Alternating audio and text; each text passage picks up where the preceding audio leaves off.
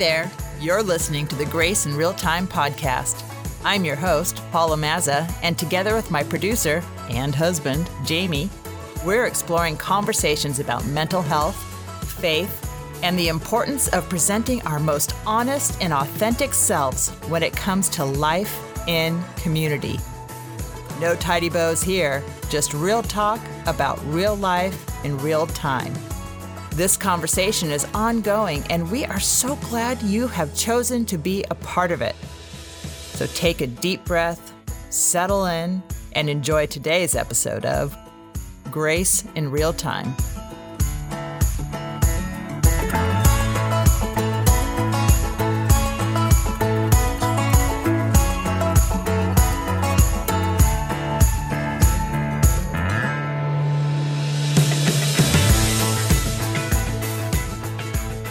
Jamie.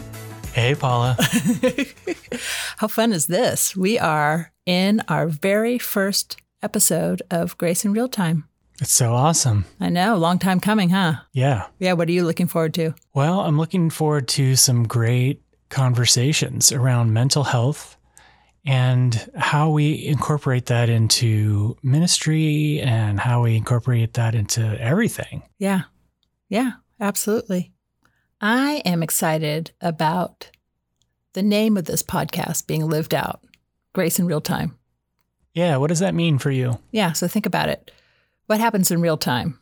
Everything, right? Real time is the present moment, whether it's great, whether it's awful, whether everything's hitting the fan or you're just on cloud nine or and everything in between. It all happens in real time. It's the present moment. And the idea behind the name is that no matter what's going on around you, there's always grace to be found when we bring our truest, most authentic selves to the present moment.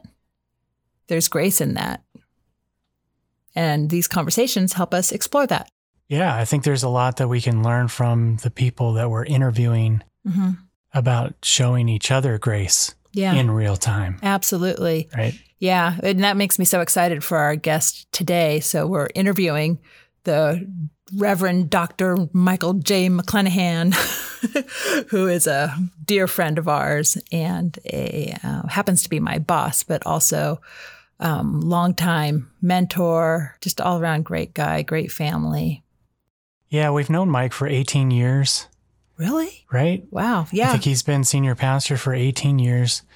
And, you know, we've seen his boys grow up. hmm They were in high school when they, they moved down here to San Diego.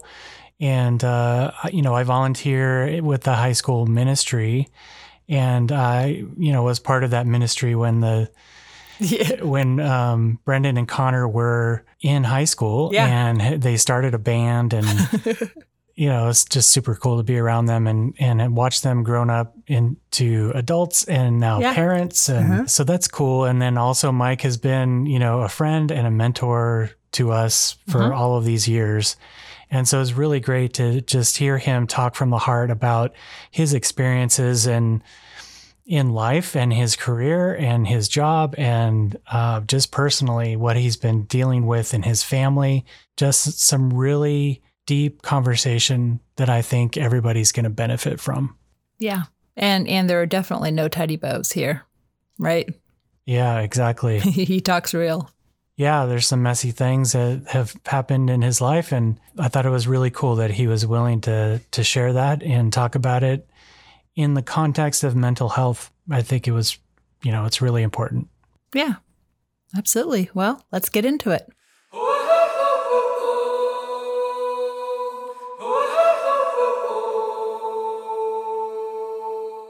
Well, hi, Mike. Welcome to the show. Thanks, Paula. Great to be here. Yeah, I'm just thrilled to have you here. Tell us, uh, tell the listeners a little bit about yourself. Who are you? Who is Mike McClenahan? I'm Mike McClenahan. I currently serve as a senior pastor at Solana Beach Presbyterian Church. That's my calling, my my role as a pastor, and I'm also husband to Amy uh, for 36 years, and um, got two grown sons who are married. I've got seven grandchildren, all under nine years old. Wow, that's amazing. And you haven't always lived in Southern California, or have you? Uh, no, I haven't always lived in Southern California, but I was uh, born and raised in Glendale, California, in the LA area. Went to UCLA, and so I didn't move out of the area for that. Moved to Northern California when Amy and I got, Amy and I got married. We're living in the Bay Area for 13 years and have been living here in San Diego for about 18 years. Amazing. Wow. Yeah. That's a long time. it's a long time. And we love San Diego. Yeah. What do, what do you love about it? You know what? I think that San Diego is the best of California. If you had the greatest hits of California, it would be San Diego because the weather is the best in California. It's the ocean, the um, the lagoons and the hills and the neighborhoods.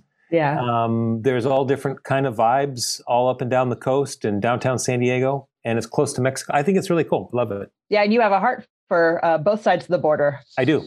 Yep. And so it's been fun over the years to pop over into Tijuana or Rosarito, Ensenada, and do ministry and um, see God at work. Yeah. Um, all kinds of places. So that's awesome. Well, thinking about your role as a senior pastor, what are some of the joys or what are some of the things that really makes your heart come alive in that position? You know, Paula, I've always really desired two things. One is transformation. I think that God, it's fun to see God do new things in people's lives, for people to become more aware of something, for them to see something inside of themselves that's new, for them to discover new purpose or uh, a new way of serving or being generous or, or those kind the kind of transformation. I think that seeing people experience real change in their lives so that it's tangible for example, I don't want us just to think differently or feel differently. I want us to be different. So to see us make a difference in each other's lives in the church and make a difference in the world really gets me excited. Yeah. That's that's yeah. a joy. That's a joy.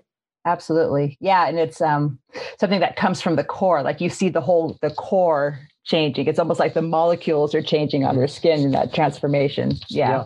Yeah. yeah so that's fun. And it's fun to see I think it's a joy to see the church as a family, mm. uh, to see babies to uh, senior adults in one church family, and to to see how not only to see the contours of faith over time, but also to see how we reform as mm. a spiritual family and literally a real family for people yeah. to experience each other as brothers and sisters and and to be to be in the body of Christ together as family, I think is a really cool thing to watch. That's a joy for me, yeah. Uh, for sure. So those are a couple things I think yeah that, that that family piece means a lot to me as you know. I've yeah. been at this the church since i was 10 years old but i'm at a point in my life where both my parents have passed away. I don't have any siblings. I have a couple relatives that are on the other side of the united states that i don't get to talk a whole lot with. So really um, my extended family is is here at church. And and you know and jamie's extended family but in terms of my own blood like this is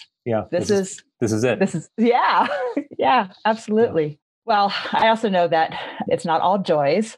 Mm-hmm. There, there, are some heartaches there. What are what are some of the heartaches of of being a senior pastor?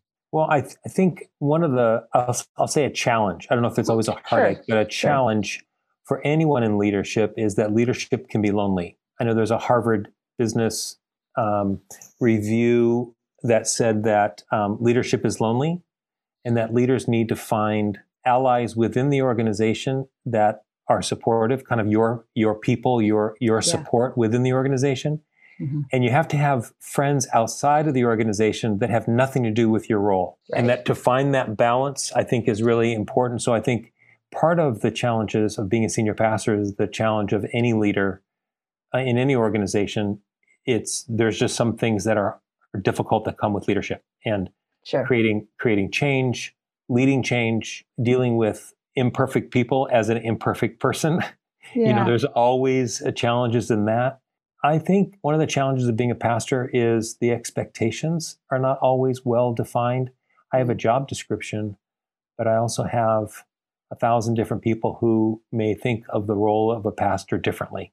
Right. So having clarity for me about what my role is, what I'm called to do, what I'm good at, what I ask other people to do, I think is all part of being a senior pastor. So I would say one of the th- one of the things I would say is a is a challenge and a joy is to a challenge to make God's word really relevant for people. I think over the years, it's been a joy for me to take an ancient document that's just words on a page and make it come alive for people in a way that they would discover something in it for themselves yeah. and actually to see how that written word actually comes alive in their lives or in their relationships or motivates them to be the people that God has called them to be.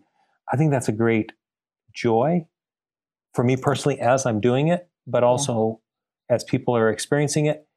And it's a challenge because you, are not always sure that what you're doing is landing with people or it's sticking right. with people. And so right. you wonder from time to time, is what I'm doing really having an impact? And I think that's that's a challenge. But I'll, I'll share a real heartache. A real heartache, if you talk about heartaches, is mm-hmm. is the opposite of what I said was a passion for me or a joy of being family. Is sometimes when family is no longer family. Either the people that you love die, pass away because you've grown close to them, and there's many people over the years that I have considered to be family who have passed away within the church family. That's mm-hmm. that's hard.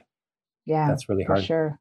For and sure. then there's other ways of separation that have to do with people moving away or leaving, deciding that this is no longer their church family, mm-hmm. and then trying to figure out, well, what what does that mean for us yeah. as a as a family? And it taps into some of my own experience of family as a child that I think are still things that we work out as adults. So yeah, well, tell us about that because I know that your family of origin has a lot to do with how you approach life and how you how you roll now. Yeah. Do you, what, what do you want to tell us about that? I grew up in a family that went to church. My parents met in college and they got married fairly young, but they both had had, had experiences with God and with the church, so that raising me in the church was sort of a natural thing for them. They found their natural community in the church and I, I was baptized in the church. I was in Sunday school. My parents had four four children. I had I had three siblings. My older brother Pat, who is uh, two years older than me. My younger brother Kirk, who was four years younger than me, and then Christopher, six years younger. Two events in our lives that really shaped me, I think, for the rest of my life. The first is my brother Christopher, when he was three and a half, he wandered off down the path alongside of our property while my mom was on the phone. She went in to answer the phone and he slipped out the back door and went down the path and he slipped it down the side of the embankment that was a steep 30 foot drop and landed on his head, had had brain damage and was in the hospital and uh, died a short time later. Wow. And for me, um, I was nine years old, fourth grade, and uh, I remember uh, being picked up at the at school by my grandmother, who never picked me up, and wondering why she picked me up. And she told me that Christopher was in the hospital. My mom was, my parents were with him, and and I never saw Christopher again. And Christopher and I were buddies, so it it changed our family dynamic. Um, in that I went from being the second oldest to being the middle child. Yeah, yeah. And I lost my buddy, and right. so I right. I began to feel some loneliness in my own family structure. And then 18 months later, my dad left, and uh, my parents divorced when I was in seventh grade. So, yeah, it uh, strikes me that both of those things happen while you're a preteen, essentially yeah. during those yeah. really, really formative that really formative window of yeah. um, development. Fourth, fourth grade and sixth grade. Yeah. So oftentimes I, I think uh, when people say kids are so resilient, I think, well, they're, they're, we, they appear to be resilient because they seem to bounce back. They have fun. They don't know how to process it. But I think the impacts of our childhood, that, that our childhood, that events in our childhood have a, a, lasting impact in our lives, even though we don't understand what it is through our teenage right. years or young adult years. And sometimes those things creep up later in life, and we don't even know where they came from. Yeah. So, um, so I, I say those are two big events in our lives that changed us, changed my relationship with my parents. My mom remarried um, shortly after my parents' divorce, which led to her uh, renewal of faith, which led to my renewal of faith. Um, and really making a commitment to follow Jesus when I was when I was 13 and having that really be a significant restart of my relationship with God for me to understand that that I was in a relationship with God that he would be with me no matter where I went and that definitely shaped my childhood. Wow. Um, so that's that's some of the highlights of growing up. I I loved sports. I I had good friends.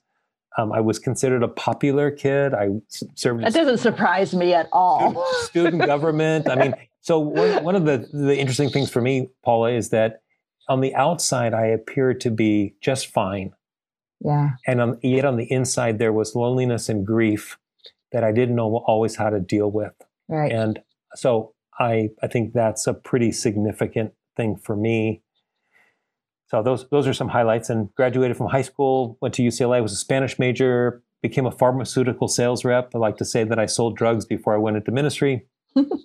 and then uh, Amy You're and a dealer. That's right. Amy and I, we had met in junior high, but we never really dated until after all of that. And we were married uh, and had our twin sons when I was in seminary. And wow, there you go. Yeah, yeah. Wow. Well, those are some pretty significant uh, formative moments mm-hmm. for mm-hmm. you. You've been pretty public about your journey with mental health and mm-hmm. mental wellness. Mm-hmm. Uh, what can what can you share with us about what that has been like? Um, even even seeking healing from your experiences as a child and wrestling with, you know, continued feelings of all the all the above. Yeah, you know, I'll, I'll tell you, Paula. I when I was installed here as senior pastor, a friend of mine Jeff gave me a charge and he held up a mortar and pestle. And he said to the congregation, Solana Beach, you are a sick church, and Mike is here for your healing. And God is the great apothecary who's putting together the right formula for you in your healing. Wow. Wow. And then he said to me, Mike, you are a sick man. And God is the great apothecary who is forming the medicine that you're going to need for your healing. And my mom turned to me and she said, is there something wrong? Are you okay?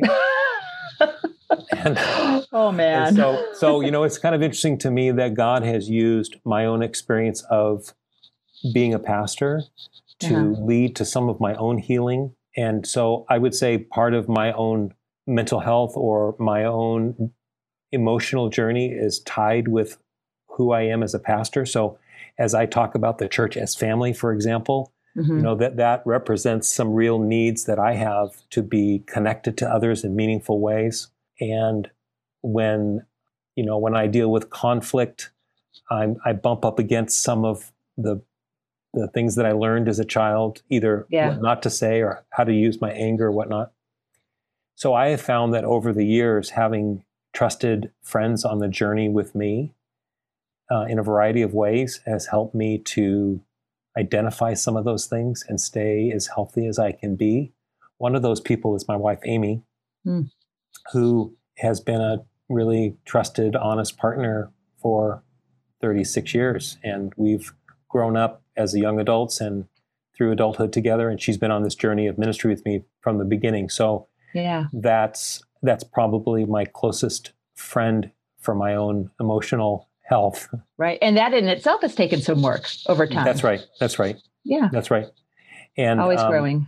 Always, yep. And then I would say having therapists in my life. I think uh, I think I've had three different, depending on where I've lived, three different therapists who have helped me to process some of my own emotions and understand some of the impacts of those things in my childhood and some of the patterns that I learned spiritual directors, I think, have also been really key for me to process where is God in the midst of my life and how, where am I with God. And then, Paula, I'll also say that, you know, mentors, friends who have been available, especially especially earlier in ministry, but even currently, people that I meet with as friends who model yeah. for me emotional and spiritual health I think a combination of all of those things has really been significant for me to deal with just my own emotional spiritual health. Yeah, no, absolutely. Absolutely. I wonder, um, I know in the past we've kind of talked about this is who are the people in your boat. Yeah. yeah. and, you know, you have always been a, um, from my experience, you're somebody who cares deeply for the people that you are with, um, either in friendship or in family or in um, in a church community or even as your staff. Mm-hmm. And I just wonder how how are some of the ways that your journey with mental health has shaped your approach towards um, the care and keeping of the people in your life, mm-hmm. a- including yourself. Yeah. in that. Yeah. I would, you know, I, for me, I, I have to recognize my limitations. I can't, I cannot be everything to everybody.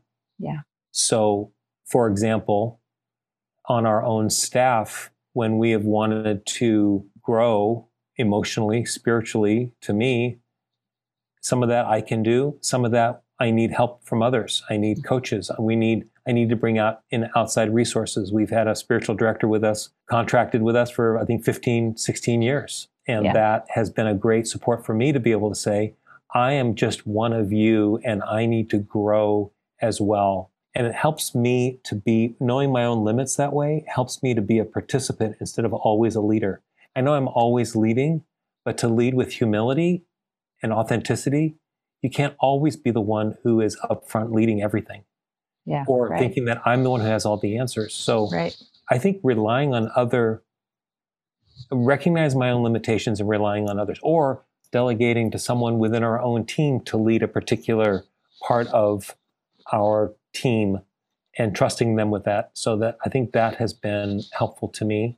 And I think that's what comes to my mind. I think in terms of the people in my life, I, I don't know how a pastor, let's just say a pastor, I don't know how pastors keep everything healthy when you have your personal life, your own walk with God, your family life, marriage, children, and the responsibility of caring for others on staff or members. So, one of the things I think is healthy for me in knowing my limitations is trying to be as transparent as I can be with the people I work with.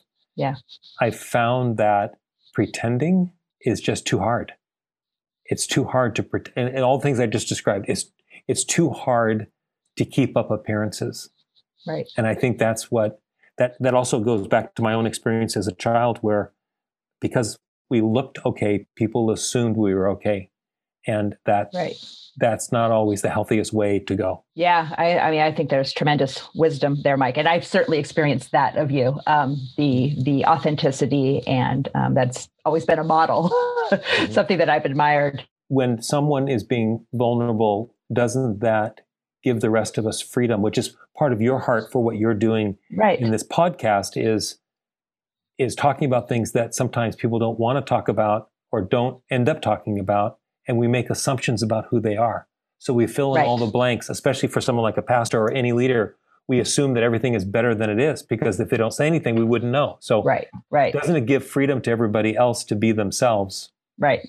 Our church has a um, a mission statement of vision of being a community that is growing together uh, you know, as disciples and mm-hmm. growing in our love for God and our love for others. I wonder, from your perspective, what role do you think mental health has in that mission, mm. in seeing that mission lived out? Well, you can you could probably look at this from both sides of how mental unhealth. Mm-hmm. What's the word you use? Disease, not disease, but unhealth. Mental illness. Yeah. Mental. Well, how mental illness, but yeah. how how unhealthy people mm-hmm. have a hard time relating to God, mm-hmm. and how unhealthy people have a challenge relating to other people. Right. So to me, you know, we're whole beings. We're not just spiritual be- we're not just spiritual beings. We have bodies and we have we have uh, hearts, we have emotions. And I believe that God wants to inhabit all of us. God wants to heal all of us. And if we're not mentally or emotionally healthy or mental illness is something that goes unnoticed or unchecked, then it impacts the way we relate to God in a healthy way and the way we relate to others, our neighbors, each other in the church family.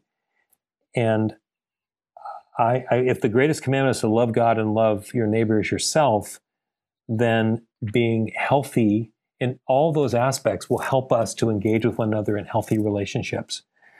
And there's a lot at stake for at least for the church for yeah. us not to be in a healthy place. Yeah. I wonder, um, you know, as you're talking, I'm thinking about we can look at this from the perspective as the per, from the person who is struggling with mental illness or or just mental mm-hmm. health, being the overall wellness as a as a person. And in a sense, everybody has struggles in, in, in that area. But I so so we look we can look at it from that person's perspective, but you can also look at it from the community perspective and how they are welcoming and and and championing each other and encouraging cheering each other on. And I just wonder if you have any thoughts about that in terms of being a space where people people can come as they are, mm-hmm. seeking wholeness and growing in their love for God and love for each other. Well, I think we start from a, a place of believing that every person is broken. We all have a broke. We all have some brokenness. Mm-hmm. So whether the the, var- the varying degrees of mental illness or wellness and the varying degrees of physical abilities and disabilities, right? right. Abilities. Yeah. So I think th- this, the broken relationships that we have, our broken hearts. I mean, I, I think there's a, if we come from a place of humility and of brokenness and acknowledge our own brokenness before one another, we, mm-hmm. we can become a place of healing for all kinds of people. I remember people in the past there there have been people in our congregation who have given me their tokens mm. from AA mm-hmm. to say, I want you to have this because this community has helped encourage me in my own sobriety. And you probably didn't wow. even know that I was an alcoholic, but but being in this community, I I I'm I feel welcomed, I feel heard, and so I want you to have this. And wow. that is an opportunity for us to create a space for all different kinds because we could have the same conversation around people with physical absolutely abilities and disabilities right mm-hmm. challenges mm-hmm. Mm-hmm. Um, my brother's daughter is uh, 34 years old and she has cerebral palsy and when mm-hmm. she was young they put in the church they put together a team of people who were kelly's friends mm. and they helped her get in and out of her classroom and just be a welcoming presence for her and without that support my brother and sister-in-law would not have been able to attend church. But right. the same thing is true for people. That's a physical disability that everybody can see. But if we were to recognize, as I think my own background helps me to see people as they are and not mm-hmm. assume that because they look good that they are okay. You know what I'm saying? Like, right. Yeah. If we have, if we have, if we come, start from a place of we are all broken people, then whatever we share with one another, as long as it's real, mm-hmm. other people can identify with their own issue, with their own challenge. And it deals with a lot of things that scripture says we have no business doing, like judging others or putting up barriers for others or yeah not welcoming one another right? so i think that's I think that our ability to see our own weaknesses, our own limitations, our own brokenness helps us to welcome other people as ordinary people. Right. And I know, as you said, I mean, people can look at you as the head pastor, and if they're not listening to what you're saying, they could look at you and think, "Oh, well, you know, Pastor Mike, he has it all together. He's a pastor. My gosh, you know yeah. what a he's he's you know, you don't feel like they kind of got to get it all together to, to be in your presence because you're the pastor. Yeah. Eh, but but as you continue to be so authentic about your own journey of ups and downs and mm-hmm. um, and your own path towards your, your own discipleship path of, uh-huh. of, of seeking wholeness and um, and sometimes things are not okay I think that really helps communicate to the community that message. It solidifies, it, it counters that assumption otherwise, which I think yeah. is really helpful. For pastors, I don't know how this is true for other people in other contexts, probably true for parents, probably true for grandparents.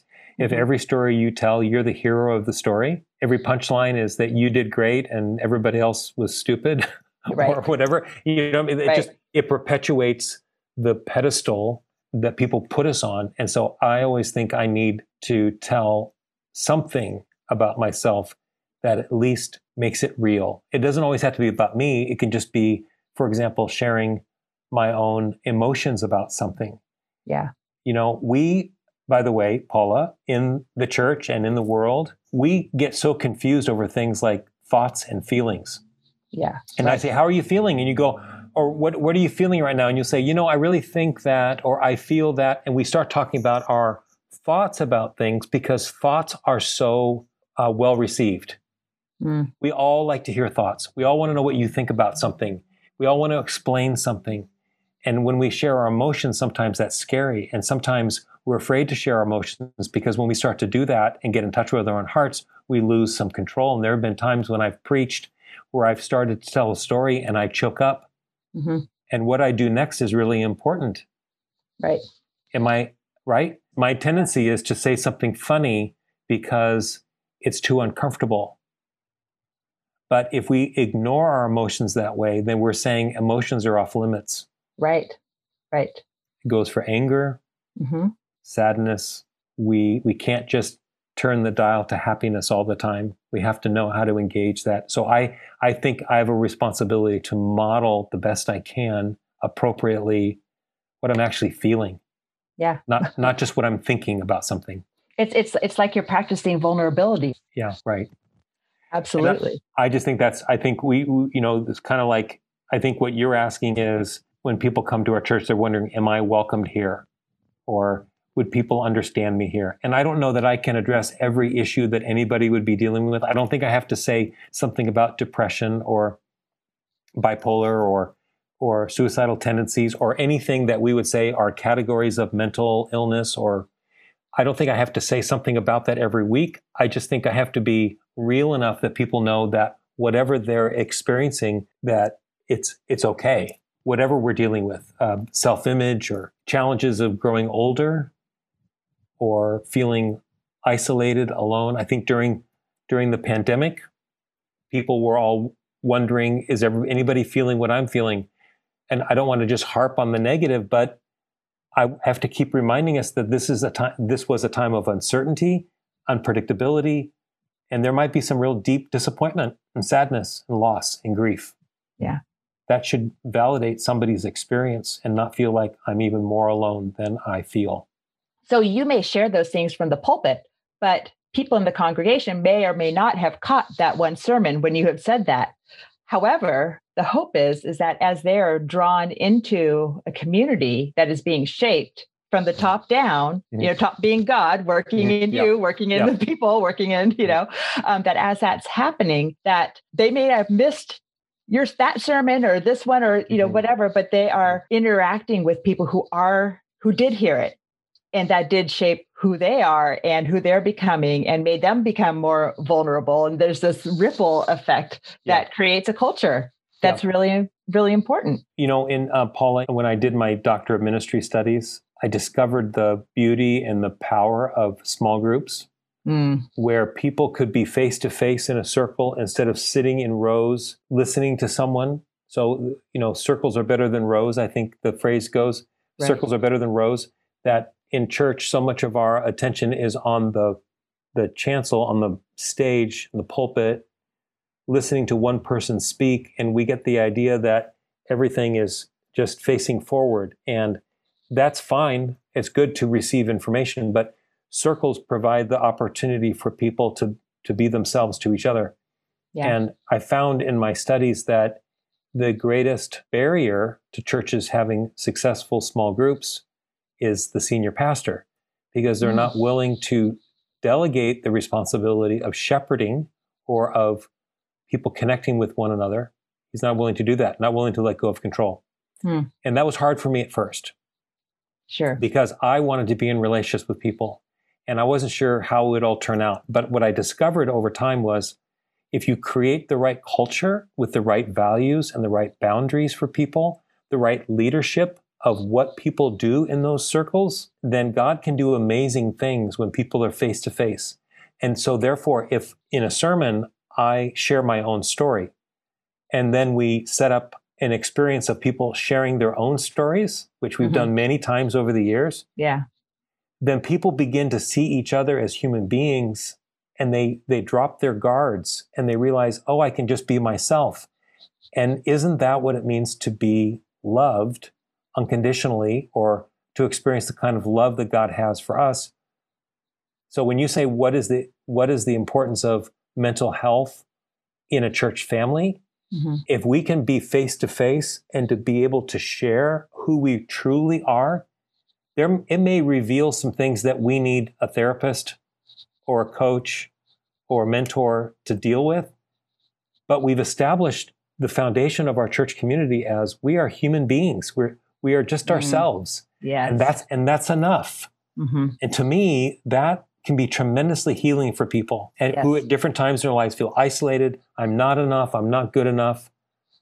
So I think that's that's a powerful way for us to use our leadership, at least in the church, to create healthy spaces for people to oh, discover oh, yeah. new things. Yeah. Oh yeah, because how often do people feel like they have to get it together in order yeah. to go to church? They have to. They, I can't show up to church like this.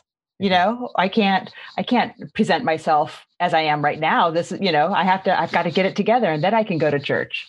Yeah. Um, which is the which is the antithesis of what church is, and what we believe, what Jesus is, and what we believe. Yeah, that's right. Yeah, even in our small group, Paula, over the years, Amy and I have always been in a small group for 18 years. We've been in a small group. We've never never led that group together, but we've been in a group and it's interesting to see how the sharing goes and people want to turn their attention to me. I'm not the facilitator. Like, hey, Mike, what do you think? And my role right there, what I do is important because mm-hmm. I might share what I think, but I have to say to the rest of them, well, what do all you think? Because we're a small group. Right. And uh, you know, one of the greatest compliments I I could get as a pastor is somebody say, you know, you're in our small group, and I realize you're just a real person. And I and I think that's important for yeah. all of us. It's important yeah. for me, and it's important for them. Mm-hmm. Yeah, I agree. I absolutely agree. So, kind of as we're as we're winding up here, I mm-hmm. wonder what would you want what do you think would be the most helpful for other ministry leaders to hear here in mm-hmm. light of this conversation mm-hmm. um, i would say um, deal with your stuff because ministry can be a great place of healing for us or ministry could be a great excuse for not experiencing healing mm. in other words if i'm not taking care of my own stuff it will eke out someplace else it will show up someplace else in something that's unhealthy. So if I'm responsible for shepherding the people in my church, I need to be not perfect, I need to be as healthy and as accountable as I can to my own spiritual life, my own emotional life, my own physical life, my marriage. You know, I, I just think we have to take care of ourselves. It's kind of like the the parents who were told on an airplane to put the oxygen on yourself first and then help your child. And I think it shows itself in burnout and in dysfunctional churches where pastors don't take care of themselves. I think we have to be in a position of always learning and always being willing to uh, get help mm-hmm. In whatever way we need and stay fresh in our own relationship with God and with others. So, so if you say what's one thing, what's one thing that I need to know, I think it's make sure that we are healthy leaders. Yeah. And because if we're not healthy leaders, we will not lead in healthy ways, which means right. that we're not creating the, the therapeutic community or the, the healthy community that God would want us to be, to be a place of transformation for others. Yeah, I, I kind of think about our bodies, our whole bodies, complete bodies, mind, body, and soul, as um, a, something to be a steward of. Mm-hmm. And and thinking about how can we be the best stewards we can of this tremendous gift of a physical body and a and a brain in that body and a mm-hmm. soul that that the you know that the spirit dwells in mm-hmm. um, how can we be the best stewards of that and and doing so not of our own power but trusting god as we seek to mm-hmm. take care of our physical bodies and take care of our our brains and our um, emotions and and um, all of that yeah. You know, Paula, if I could just tell, if I can tell one more story. Please. Yeah. Um, when we talk about mental health, I've had the experience in the last couple months of watching my mom mm. sort of deteriorate with dementia. Well, it's coming quickly. We're seeing, we've only seen it recently uh, with eyes wide open. We, we've seen my mom experience hallucinations. She has had memory loss, but last week I spent a couple days with her to see what she really, what she's really going through.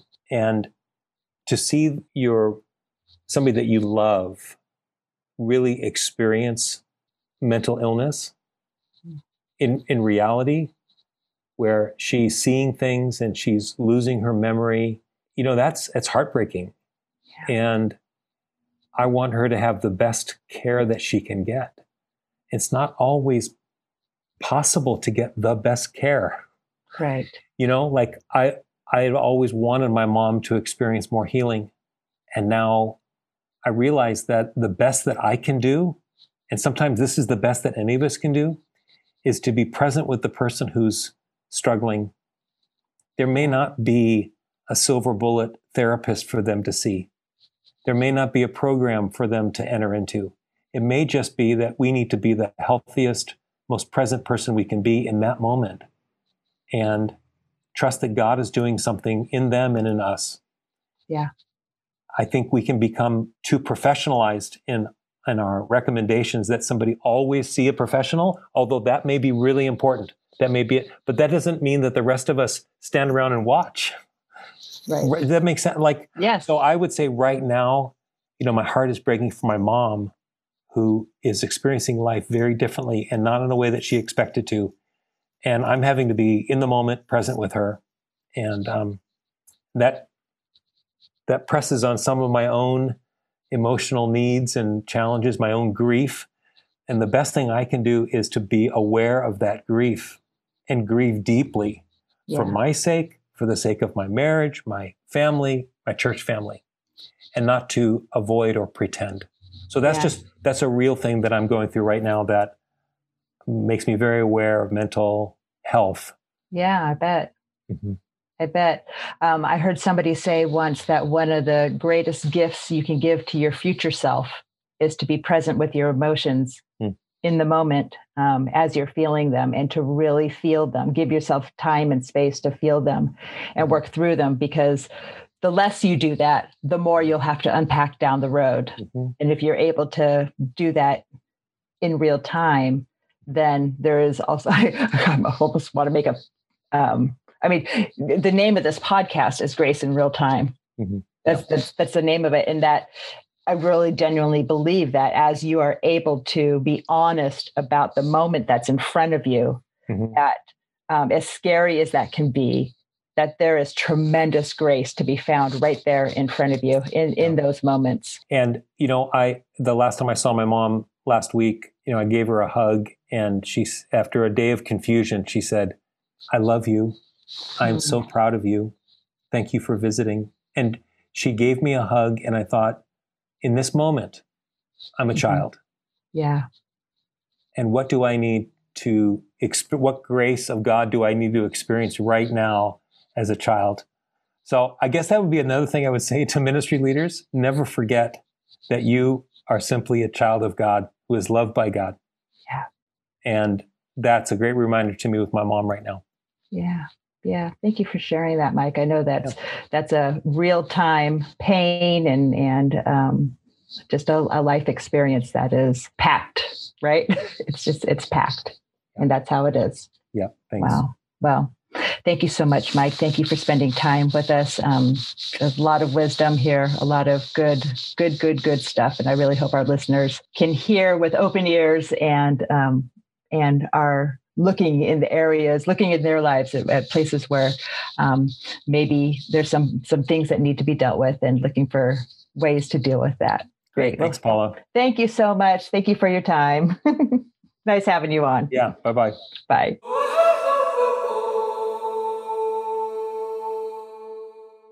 Well, friends, as you can see, there's a lot on the surface, a lot under the surface, and there's much to be discussed there when it comes to ministry and mental health. There was something that Mike said that really stood out to me this this idea of being willing to deal with your stuff. That ministry can be a great space for either healing or hiding. And I feel like Mike has been very real and authentic about that and has modeled what it means to live an authentic community. He never hesitates when he's preaching. He never hesitates to talk about being in therapy or the ups and downs of life in front of his congregation. And it's not that he necessarily wants to air out his dirty laundry, but that he wants everyone to know that this stuff is real and um, for the sake of solidarity to be a model of what it means to live authentically. And I think that's pretty great. Yeah, I was struck by a couple of things in the conversation.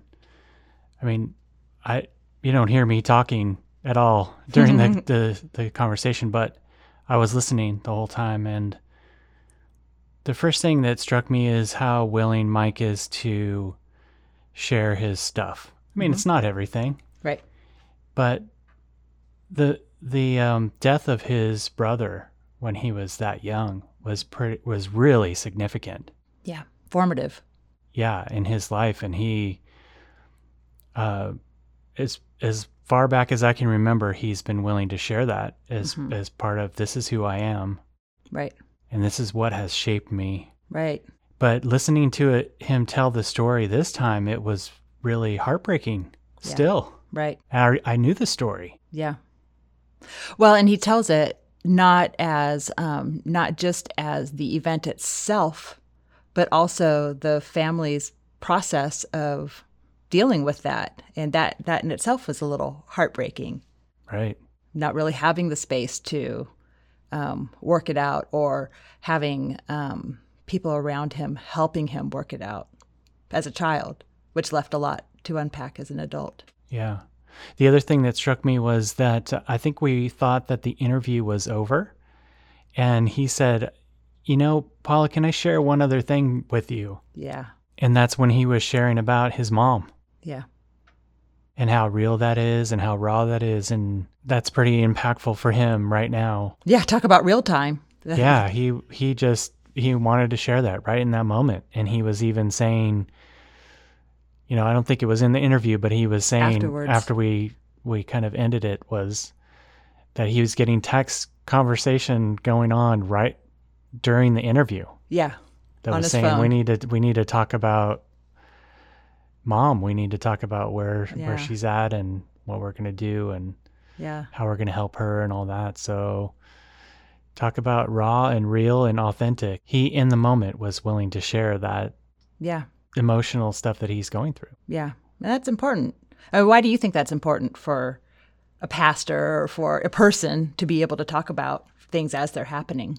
Well, I think it goes back to what he was saying as in part of the interview was, you know, we have to look at each other as human beings. Sure.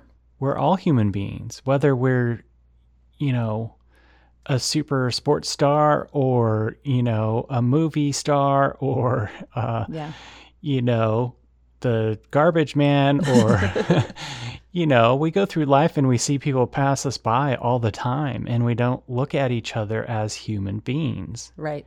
Going through stuff. Everybody right. has their own stuff. Yeah. And so Mike is in a position of leadership. He's a senior pastor. He's not only leading an organization yeah. of people, of staff, people that work for him, but he's also leading people that come to church on Sundays to hear a message from him. Mm-hmm. And, you know, people put him up on a pedestal and think that he's infallible and he's not going to make mistakes and he's not going through stuff. Well, and and not only that, but the added pressure of nationally, he's had some influence. You know, he he is somebody who um, has taken on a lot of leadership roles. He's somebody who sat in the White House during the Obama um, administration talking about immigration reform and you know that kind of stuff. So he there are layers and layers and layers of spotlight that are opportunities for people to forget that he's a guy. he's a guy trying to live the way God has called him to live and um, do that authentically with the ups and downs and the mess and, and all of it. Yeah. And 60 years of, you know, a story. Yeah. That an experiences and mm-hmm. some of which he shared in this podcast mm-hmm. that have shaped him. Yeah. And have influenced him and speak to what he wants to share with everybody today. Yeah. Okay, I want to share one other thing that really struck me when he was talking that I hope our listeners picked up on as well. And that is his dedication to his family and to his wife in particular, that he really leans on his wife Amy for um, friendship, for partnership. I've always, I know Amy, and I've always experienced her as somebody who will not hesitate to tell the truth, but does so with great love for the person who she's speaking to. Um, and, and that's very evident. And I would imagine, and that's been evident to me. And I can imagine that being even more evident to her spouse or to her children. She's somebody who also I have always admired the way that her and her and Mike together have parented. They've been a role model for us as parents. And there's just there's so much about about that partnership there and i know that one of the things he didn't mention this during the podcast but one of the things that had i asked him he would have gladly shared was a practice that they picked up several years ago when he was having a hard time or they were having a hard time together balancing ministry and life and all the different pieces of that and um, made a commitment to make Fridays a day for a Sabbath for just the two of them. And he's he has been such a great role model on holding that holding boundaries around that and really really holding that as a sacred space for the two of them to um, reunite or to do whatever they need to do to stay strong in, in, in their marriage. And I know it does, it, it's not just on Fridays, it's a ongoing day to day thing, but I just think that there's so much wisdom in that knowing the importance of holding up your spouse and, and allowing your spouse to hold you up and dedicating time to making sure that I mean that's that's part of the the plan for well well being, right? The care and keeping of of Mike is the care and keeping of his marriage and the care and keeping of his family and making sure that's a priority. Yeah, absolutely. Just another way that they've been mentors to yeah. us. Yes. Yeah, for sure. Well, I am so glad that you joined us today. I hope that you are able to glean some things that maybe might help you think a little differently or um, might c- cause you to have a, a take a deep breath and say, "Oh, yeah." It's so refreshing to hear that. I'm glad I'm not alone. I'm so glad you joined us today, and I hope you'll join us again for another fantastic conversation around mental health, faith, and the importance of presenting our most honest and authentic selves when it comes to community. See you next time.